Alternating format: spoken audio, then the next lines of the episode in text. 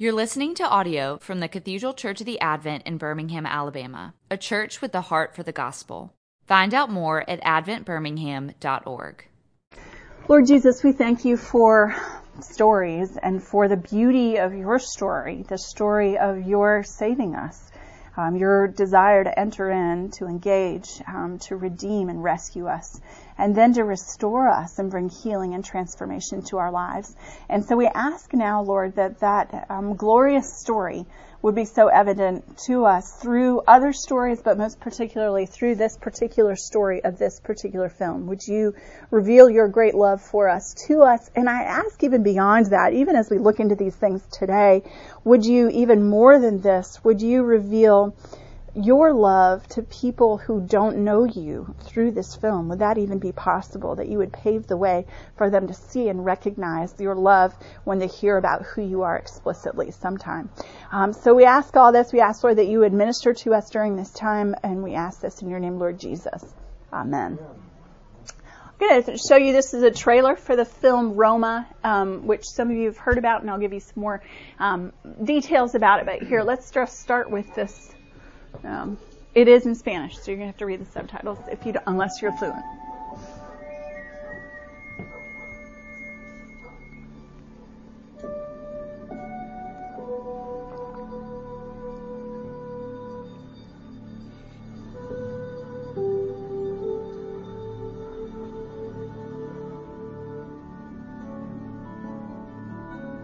These are very grainy. All of my things are like, all of my downloads are 480p. So it, when you see it, if you see it on Netflix on your high definition TV, it'll look much better than this, I promise.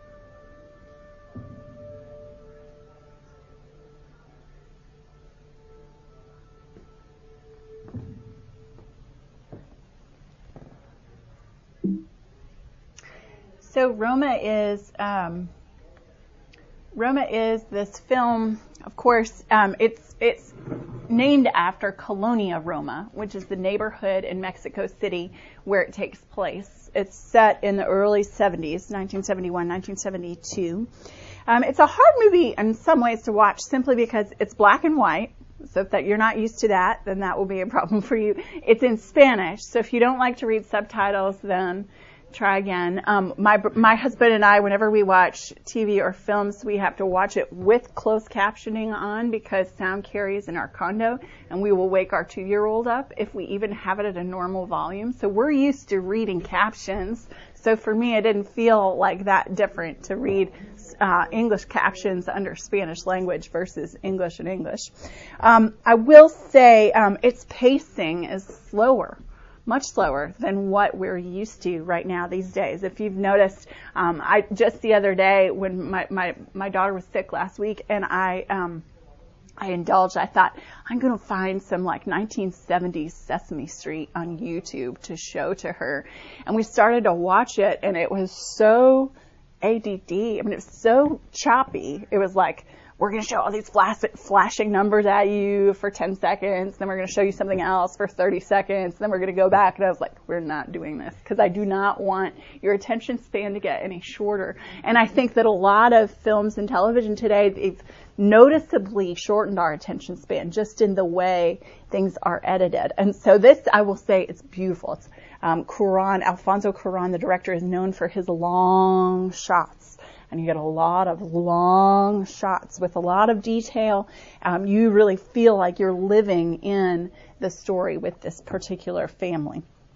Um, there is just a disclaimer and I will not spoil it for you. I won't directly tell you what happens in the movie today, but um, but you will know more than you would know if you just seen the trailer. Um, what I will still say is there, I, I wouldn't recommend it for um, certain ages, especially in fair warning. There's some full frontal male nudity which lasts for longer than it should, and it's poorly chosen. Um, it's meant to be comedic, not sexual, but it's still uncomfortable. So if that is a deterrent, maybe don't watch it for, with your mother. Um, um, anyway, the the pacing, this slow pace, this view, um, allows us to be drawn in. It's a relaxing film in a way. It allows us to get caught up in the story, and the director causes us to care deeply about the characters. Alfonso Cuarón, the director, is one of my absolute favorite directors um, because he believes in a happy ending. He's an incredible artist. If you look at his filmography, he's in his 50s and he's been very successful. Um, his last big film was his last film period that he did was five years ago in 2013. He did um, Gravity, and he won. Um, let's see, he won Best Director for it and Best Cine- Cinematography, plus five other Oscars. So he's really accomplished but he doesn't feel the need to produce something every year. He doesn't feel the need to constantly produce, which suggests to me that he's not money hungry. He's able to live off of what he's made five years ago, and he's he's not going to work again until he feels the artistic pull to be able to do that. He's a dreamer. He's a true artist. He's um, he's a great storyteller, both visually in the way he um, tells stories and also in the performances that he draws out of the actors he directs. Um, some of his better known films, I mentioned Gravity in 2013. Going back before that, Children of Men was 2006.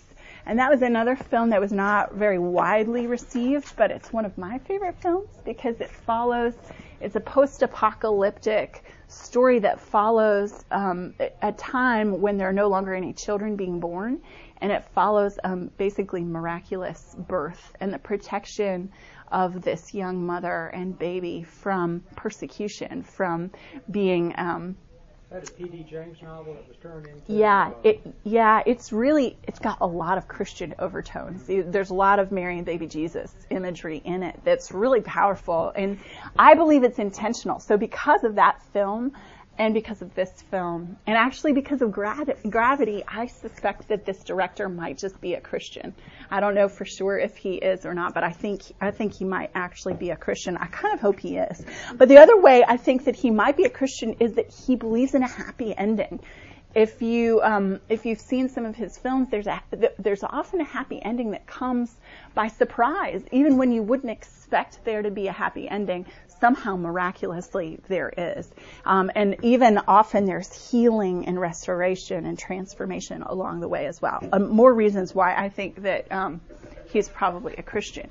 So let's look, um, because I like him so much. Let's look at just a quick little interview with him, and he will um, he's going to tell us a little bit more about the film and why he did it, and that will hopefully help you to see why, if he's so great, well, why is this movie, what makes this movie perhaps his magnum opus? Okay. Sorry, but is it too loud to hear through the door? Can you hear everything okay? Okay.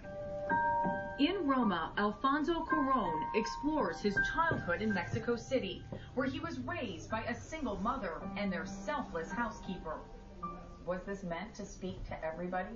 You can only do something from the standpoint that you you believe or you have faith that you can talk to everyone. When Cuarón's father left, the family struggled to remain whole. He channeled his emotions into Roma. It's not necessarily a pleasant period in my life, and maybe it's a period that created fears that lasted for many years. I think the core of it is pretty universal because at the end, the film deals with this shared experience of loneliness, but only the bonds of affection they give meaning to, to, to that loneliness. Cuarón admits he was caught off guard when his highly personal project went mainstream. What was really surprising was the overwhelming response, emotional response, when we start showing the film around in different countries all around the world. gave me hope that at the end we are the same. He has this um, desire to reflect upon his own childhood um, growing up in the early 70s, um, raised by a single mother in a ho- upper middle class household in the Colonia Roma neighborhood. Um, I loved his quote. Did you hear what he said? This fil- film deals not only with the shared experience of loneliness, but with the bonds of affection that give meaning to that loneliness. So again, I'd say that this is perhaps his magnum opus as an artist, although I hope he still keeps creating, creating films. He's only in his 50s. Um, and I, I, think it's a piece of artwork that, um, that he had to make as an artist. He was compelled to make it um, just as a way of reflecting on his own life and his own experience. I always find that kind of artwork to be incredibly life-giving to experience. Uh, not always, but but that's that's the kind you want to know about is when an artist of this caliber wants to reflect upon his own life and reflect upon what's going on. So it is almost 100% autobiographical. Uh, autobiographical. He changes the names, but um, the there are f- still four children, three boys and one girl. He's um, reflected. He, he, was the second boy in this family of four um, during this same time period in the 70s that's depicted here. And we know what time period he's looking at because he depicts some real um, historical events also. Um, his father left left the family and just never came back. Left on a business trip to Quebec um, for a week and um, never told his children goodbye. Came came back to Mexico City a week later and just never came back to the family home. And six months later, um, the mother's still wondering where he is. He doesn't send any funds. He doesn't do anything. He just completely abandons them. Um, so the pain of that is something that, of course, lives on in Cuarón's mind. Um, but the whole story is not followed from his perspective or from the mother's perspective. The whole story is followed, um, is, is seen through the lens of Cleo, who is the family's housekeeper, live-in maid, and nanny. And Cleo is this incredible woman, and she's modeled after, um, of course, the woman that raised the director, Alfonso Cuarón. She's modeled after a woman named Liboria Rodriguez. Rodriguez, so um, Libo instead of Cleo.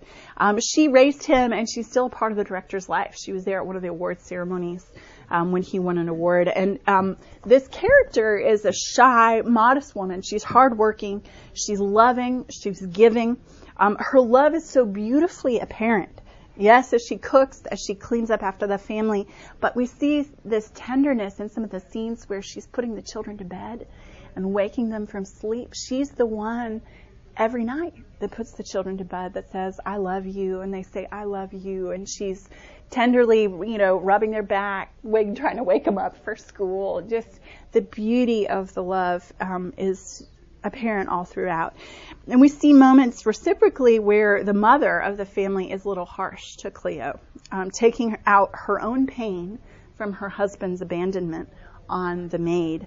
Um, but there is love, certainly, that's the final word that's shared between the two women and even from the woman in power to the servant. And we see that beautifully at the end. That's one of the reasons why it's a good movie. So um, I'm going to show you another scene. Um, this is a scene of um, where the mother tells the children, she doesn't tell them yet that the father's not coming home at all, but she's telling them that he's not coming home for Christmas or New Year's. And at this point, she's aware that he has left her.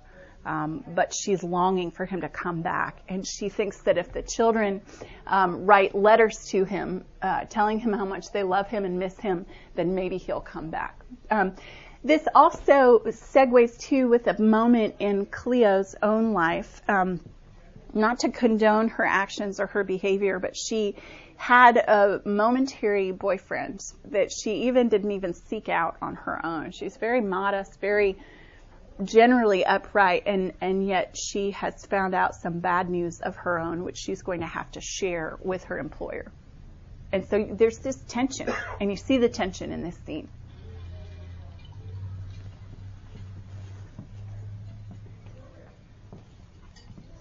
Again, the visuals are much better on a different format. This thing doesn't do justice to it, I think.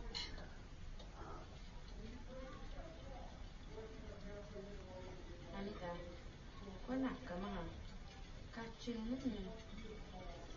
ganin yun.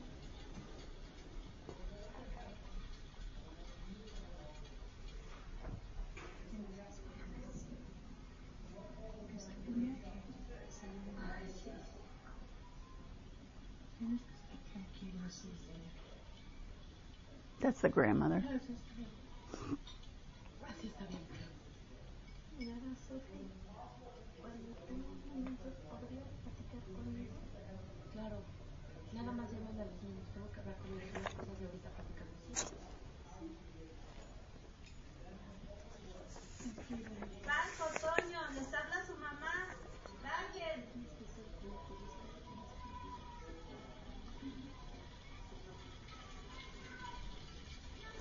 Interestingly enough, there are different elements all throughout the film. You see earth, fire, wind, or earth, fire, ice, and water a lot. Here's the ice scene.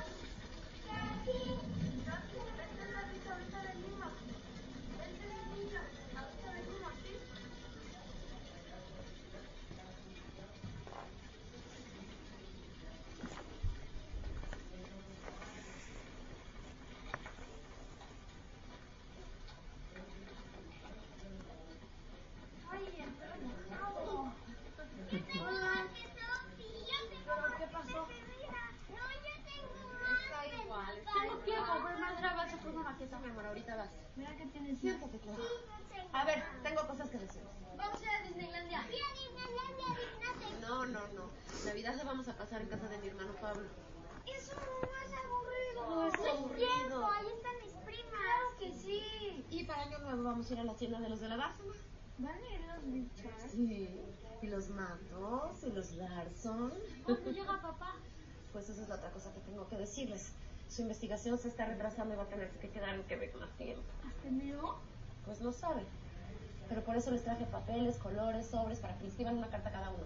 ¿Mm? Escríbale, hey, escríbale que lo quieren mucho, que por favor ya vuelva. Tú hazle dibujos, mi amor. Primero por Tú no vas a ningún lado hasta que hayas escrito la carta. ¿A dónde va? Un cuarto. ¿Qué? ¿Me puedes escribir en mi carta? No. Entonces, está bien, ve a tu cuarto. Entonces yo también voy.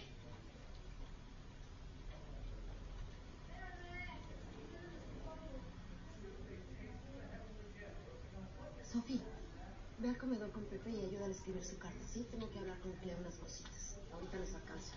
Ayúdale a escribir, te extraño mucho, papá. Sí, mamá. Tú, mi amor, Pepe. hazle dibujos muy bonitos. ¿Mm? Sí.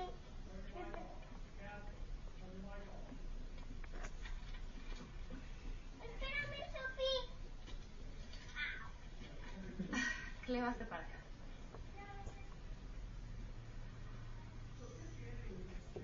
¿Qué pasa? ¿Qué pasó? ¿Qué, estás bien? ¿Sí? ¿Qué tienes? ¿Querías hablar conmigo? ¿Está bien tu mamá? ¿Sí?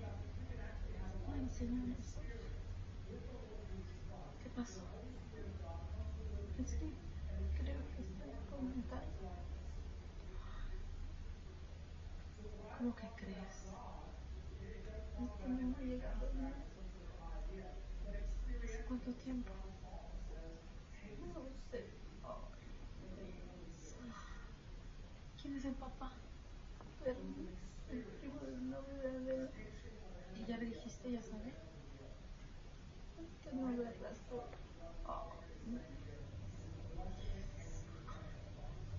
Me va a correr. ¿Correr? Claro que no, Cleo, ¿cómo crees? Seas tonta. Hay que llevarte al doctor ya. Ay,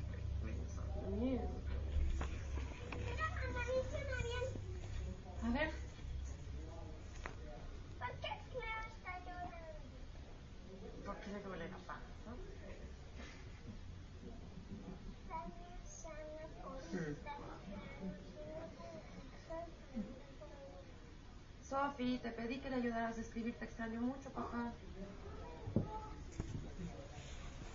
There's a special bond between her and the youngest one, Pepe, because he's there. He, she's always playing with him and loving him so well. It, again, the visuals are much better in the actual when you actually see the film. But I just wanted you to see that just because you can see the tenderness between Cleo and the children. You sense this anticipation. You think, well, something bad's going to happen. She's going to get fired, or I almost thought they're going to try to get her to get rid of the baby, or something terrible like that. But there's a genuine love for her, a genuine grace extended to her, even in her condition.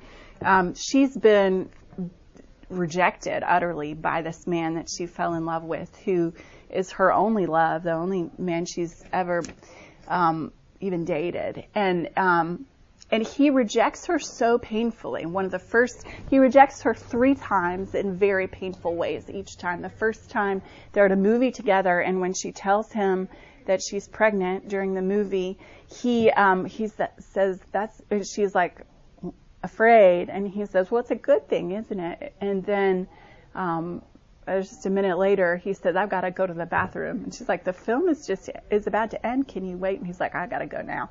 And he leaves and doesn't come back and leaves her with his jacket. And she's waiting outside the theater for hours, waiting for him to come back.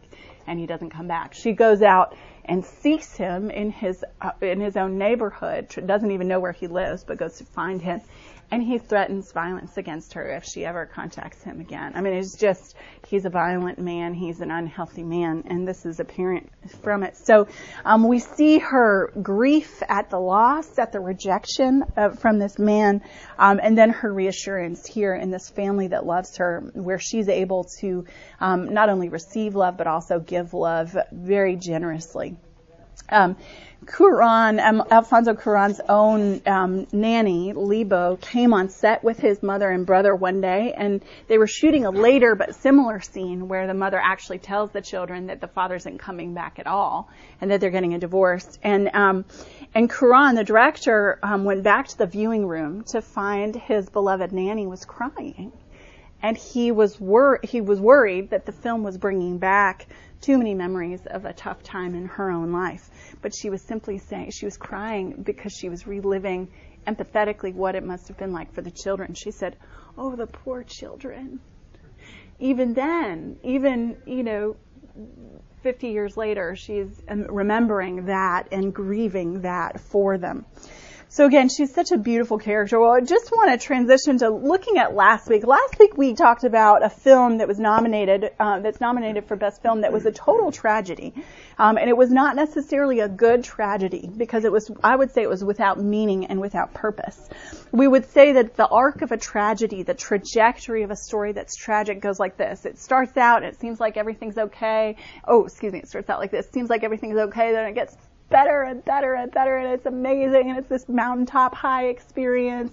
And then it plummets drastically down into the toilet and it just goes it's this arc um, of up up up up and then down down down down. And comedies are the opposite direction. What you, would classically call a comedy whether it's um, slapstick and maybe a romantic comedy or a comedy that we think is really funny that has a certain comedic person in it, but or even just um, anything with a happy ending, we would call a classic comedy because a comedy we would say has a U shape. So instead of it having a mountain shape, it has a U shape. Things start out okay and then they get bad and they get worse and they get way worse than you think. And then they, then you're fearing that it's just going to keep going downhill. And then from there, when it seems like it couldn't get any worse, there's sort of almost like this miraculous uptick. Things get better and they get way better, and suddenly they're they're they're happy again, and and you're surprised that that ending is the ending. So what I would say, um, Frederick Buechner is a wonderful literary Christian who says that the gospel is part tragedy, part comedy, and part fairy tale. Um, about preaching the gospel, he says, after the silence that is truth comes the news that it is bad before it is good. The word that is tragedy before it is comedy because it strips us bare in order ultimately to clothe us. Tragedy is the laws revealing us for what we are in our rebellion, in our failure. And tragedy, we would say, is what we are without God's saving intervention. Tragedy is what we saw and heard about last week. The gospel would be a tragedy and a tragedy only if it ended on Good Friday. If it ended on that note, there would be no hope for us. It would simply be the saddest story that ever was. We would be without hope. Um, and it would be tragic in particular for us because we would be without hope of rescue. We'd be left to our own devices. And so when we see people that don't have the hope of rescue from God, that don't believe in God, that don't believe in Jesus Christ, that don't believe in His saving and atoning death, then we find that they're living out that kind of tragedy, um, that kind of uh, insulated uh, failure um, and and brokenness. Well, so again, um, the gospel, we would say, brings a wildly happy ending for all who believe it. Maybe that's part of our faith is trusting that God can can save even us, that God can bring a happy ending, even when we're in the midst of our darkest sufferings and our deepest and darkest trials, or our um, sin that simply won't go away. Those those um, habits of sin, those ingrained habits that simply seem to persist despite ourselves, despite all our effort. So again, Buechner writes, the tragic is inevitable. The tragedy we heard about last week is inevitable in this broken, fallen, destroying and self-destroying world. That is the inevitability, is tragedy. But the comic is unforeseeable. Comedy is um, is the way God tells the story and and then he would go on to talk about fairy tale as well, and I would even say fairy tale is the transformation, the trust that um, that even though as Christians we're not able to continue to lift ourselves out of these patterns of sin, we strive and we strive, and yet we still require, even in our sanctification, God's transformation of us. His transformation is on His timeline. One day, at the last day, we'll be fully glorified. We'll be fully like Jesus, um, even as we see Him face to face. But until then, between our conversion and our glorification, we linger on. We long. We linger on in this old creation that's overlapped with the new creation in us. And so we long for that transformation. But the gospel is this fairy tale that tells us the truth that God really does um, persist in loving us, and that that love and that unconditional um, love, that grace extended to us, will transform us into God's likeness, into the righteousness that we long for and that He longs for in us.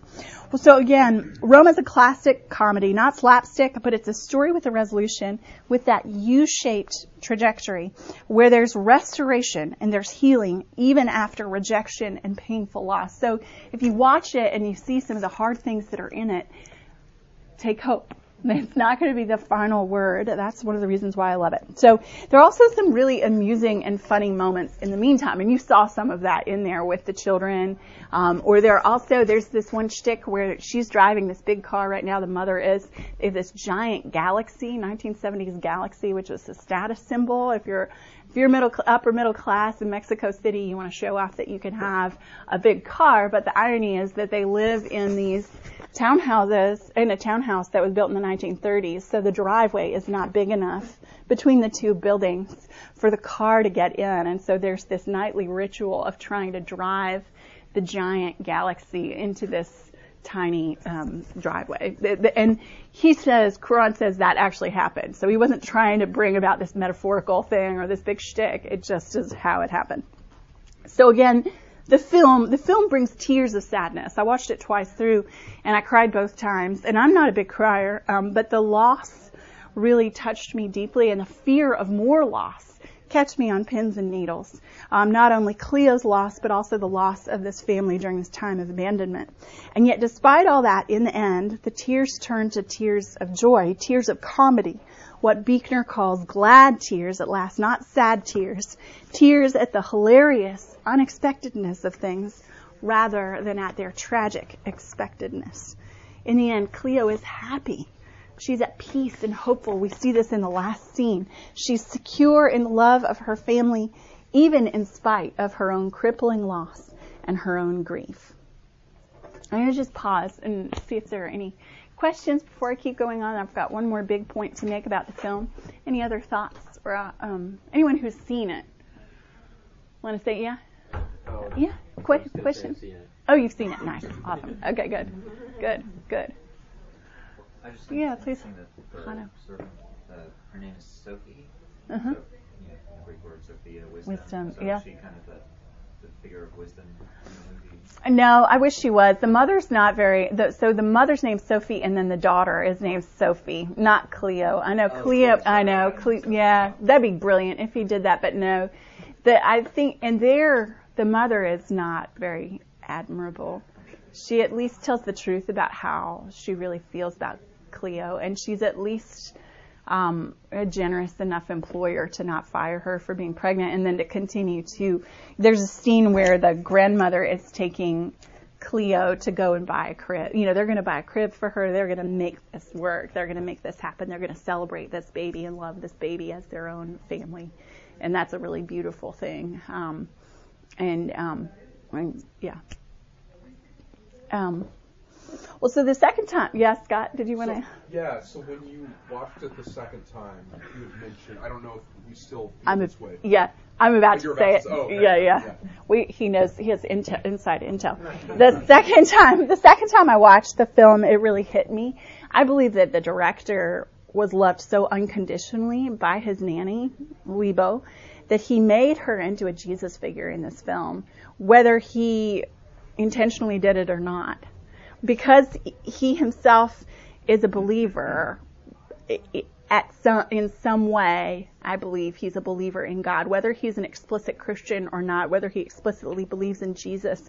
Um, I, I like to, I'd like to think that he is in secret, but he isn't going to be telling all of Hollywood because he doesn't, he wants to continue to be able to put out work like this that points to belief in God and to the ultimate happy ending.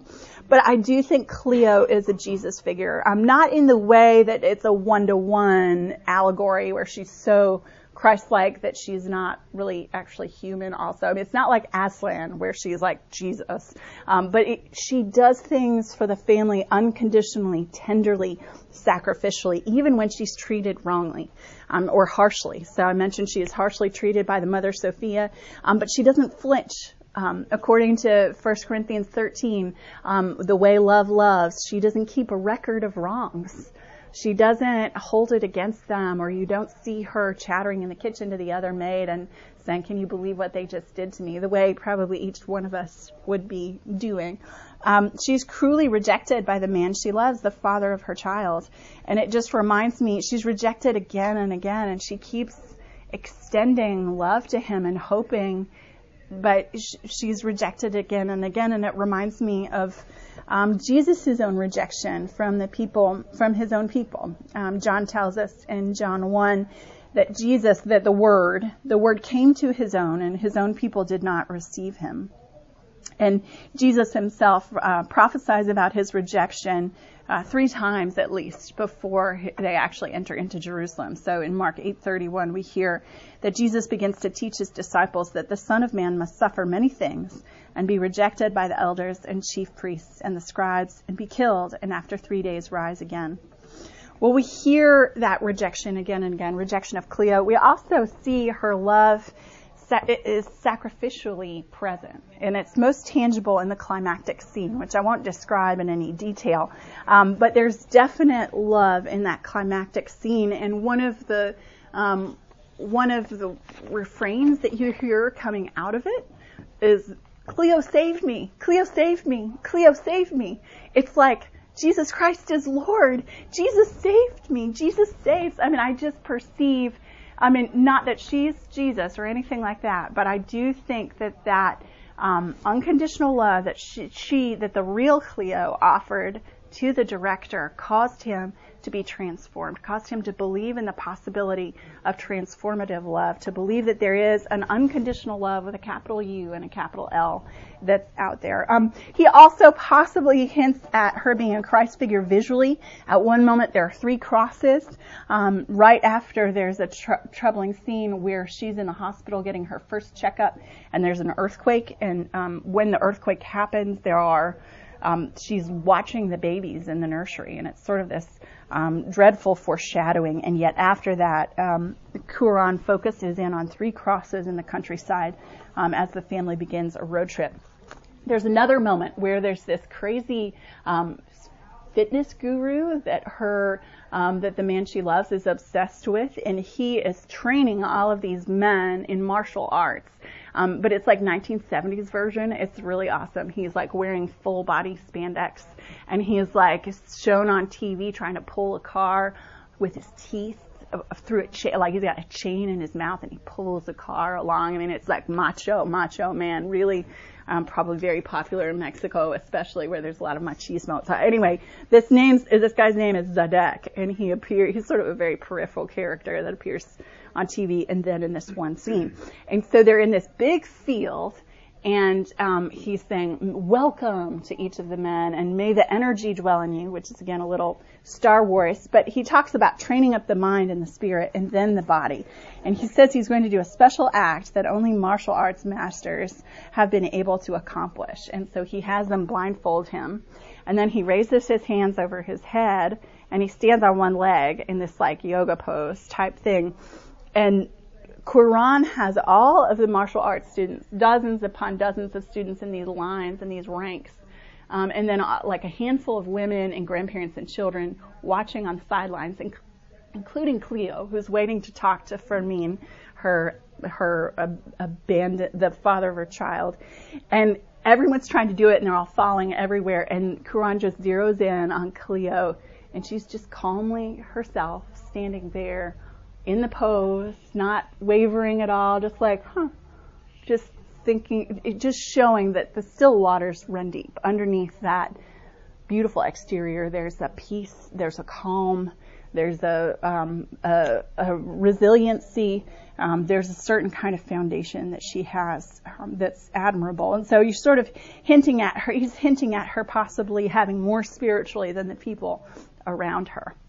One last thing that I do think points um, maybe possibly to her being a Christ figure, but really to um, the supernatural, is that um, visually throughout the whole film he has planes appearing because his own, and he did it just because his own family, his own home, was right near the airport pathway um, in Mexico City in the 1970s, just as commercial flights were beginning to become um, popular and taking off, literally. So you see planes in the sky all the time, but it starts out. Um, the first time you see a plane in the sky is in the very o- the opening sequence, but you see it reflected in the water on the ground while she's cleaning the driveway. Um, the water gets washed down the drain, and in the reflection of the sky and the water, you see an airplane going past. And so there's this hope of something more beyond this life that she's living. There's this hope of something bigger than her, I think. And in the end, even as the end, the last sequence happens, you see a plane go by right there in the sky. And even throughout that whole training sequence, there were multiple planes that you saw behind this um, guru showman. Um, so again, even though I would say that Cleo is probably a Christ figure, she's also beautifully human and broken. She's not an Aslan figure. It's not allegory, um, but it's more metaphorical. It's more um, impressionistic because she's also very broken. She's very human. Um, she's unable to get over her own loss because her grief is also colored by guilt and shame. I've found this to be true for people grieving um, throughout, whenever we lose someone, whenever we are grieving over the loss of a parent um, or a spouse or a loved one, it's actually it's the more complicated griefs that are the harder to to um, move on from, to bring healing from it. Because whenever there's guilt or shame or things that have been unsaid, um, those things are the things that linger on with us as well as with the sadness of simply having lost someone. And so I found this often when I'm counseling people or with families before, um, as they know someone is lying there um, towards the end of their life. I just encourage them to say the things they need to say, um, even if someone is uh, sedated, to say the things that they need to say because um, the grief will be, um, they'll be able to process the grief more if they're able to say what they say. And that's really what happens in the end. Um, her grief, grief is something she's able to process through the climax of the film. The stress of the climactic moment reveals her emotions to her in the safe context of this family where she's loved where she's affirmed. She receives a kind of forgiveness here, even, an assurance that these children, the children, the four children of this family, are just as much hers as the one that she has carried in her belly. So you see this loving community, a real bond, um, forgiveness, and a web of relationships that restore, even in the inequalities socioeconomically, in the different statuses that are present there. You see this new kind of family of love taking place, and um, that's what Jesus describes us as as we are the church, we are His body. Um, he, we are His His brothers, His sisters. Um, we are His new family. Um, we are new family for ourselves. Um, the bonds between each one of us are meant to be stronger than the bonds even that we would have with the members of our biological family. Um, and we see this in Ephesians 2. Um, interesting that Craig mentioned Ephesians 2 in his sermon. Well, um, just to close, I want to look at Ephesians chapter 2 where Paul talks about our oneness in Christ. So I'm going to read some and skip over some and read some more. This is from chapter 2, verse 11. Remember, therefore, that at one time you Gentiles in the flesh, called the uncircumcision by what is called the circumcision, which is made in the flesh by hands, remember that you were at that time separated from Christ alienated from the commonwealth of Israel, and strangers to the covenants of promise, having no hope and without God in the world. But now in Christ Jesus, you who once were far off have been brought near by the blood of Christ. For he himself is our peace, who has made us both one, and has broken down in his flesh the dividing wall of hostility there is that um, breaking down of differences, the differences that could have existed and that do still exist in some ways between Cleo and her family, and yet they're broken down through um, this unconditional love that's shared back and forth by them. Um, and that's really what we have, that the, the bonds, the things culturally, the things that we would expect that would normally keep us apart from each other, in Christ they've been broken down. And that love um, that He's shared with us is a love that we that spills over and is meant to spill over in our relationships of love, grace, forgiveness, assurance, and transformation um, with each other. And so, um, one final word that I would say is that um, in another interview, um, Alfonso Cuarón, the director, says that this movie is about his wounds. It's about wounds his wounds and other people's wounds. But it's beautiful. He doesn't leave it there. It's about wounds and but also about healing and the hope of healing. Um, so with that in mind, let's let's pray. Thank you, Lord Jesus, that um, you do not leave us uh, in a story that's a tragedy, but rather you are the one that uh, scoops us up at the bottom of our suffering, at the very lowest points, even, and that you forgive us our sins and you bring us the hope of eternity. You tell us of your great love for us. You tell us that even though we've experienced incredible losses, incredible amounts of brokenness, far darker than we ever thought we would see or experience, even so, Lord, we know that you are um, the light, that you've brought light through sending your own son. And we thank you, Lord, for um, Jesus' death on our behalf for that low moment that could have been the lowest moment of human history. And yet we thank you, Lord, for your sovereignty over it all, that you um, not only ordained that he should come and die, but that he would rise again, and that we would have the hope of eternity, the hope of healing and transformation in this life, and the hope of eternity spent in your loving embrace. And so we ask now, Lord, that you would strengthen us, that you would fill us to the full with the overflowing with your great love for us. And then that you would allow that love, that grace to spill out in our relationships, that our relationships would point to you and your love, and that even that our relationships would be healing relationships that bring transformation. And so we ask all this in your name, Lord Jesus. Amen. You've been listening to audio from the Cathedral Church of the Advent. If you live in Birmingham or find yourself visiting, we hope you'll join us at one of our Sunday services. Find out more at adventbirmingham.org.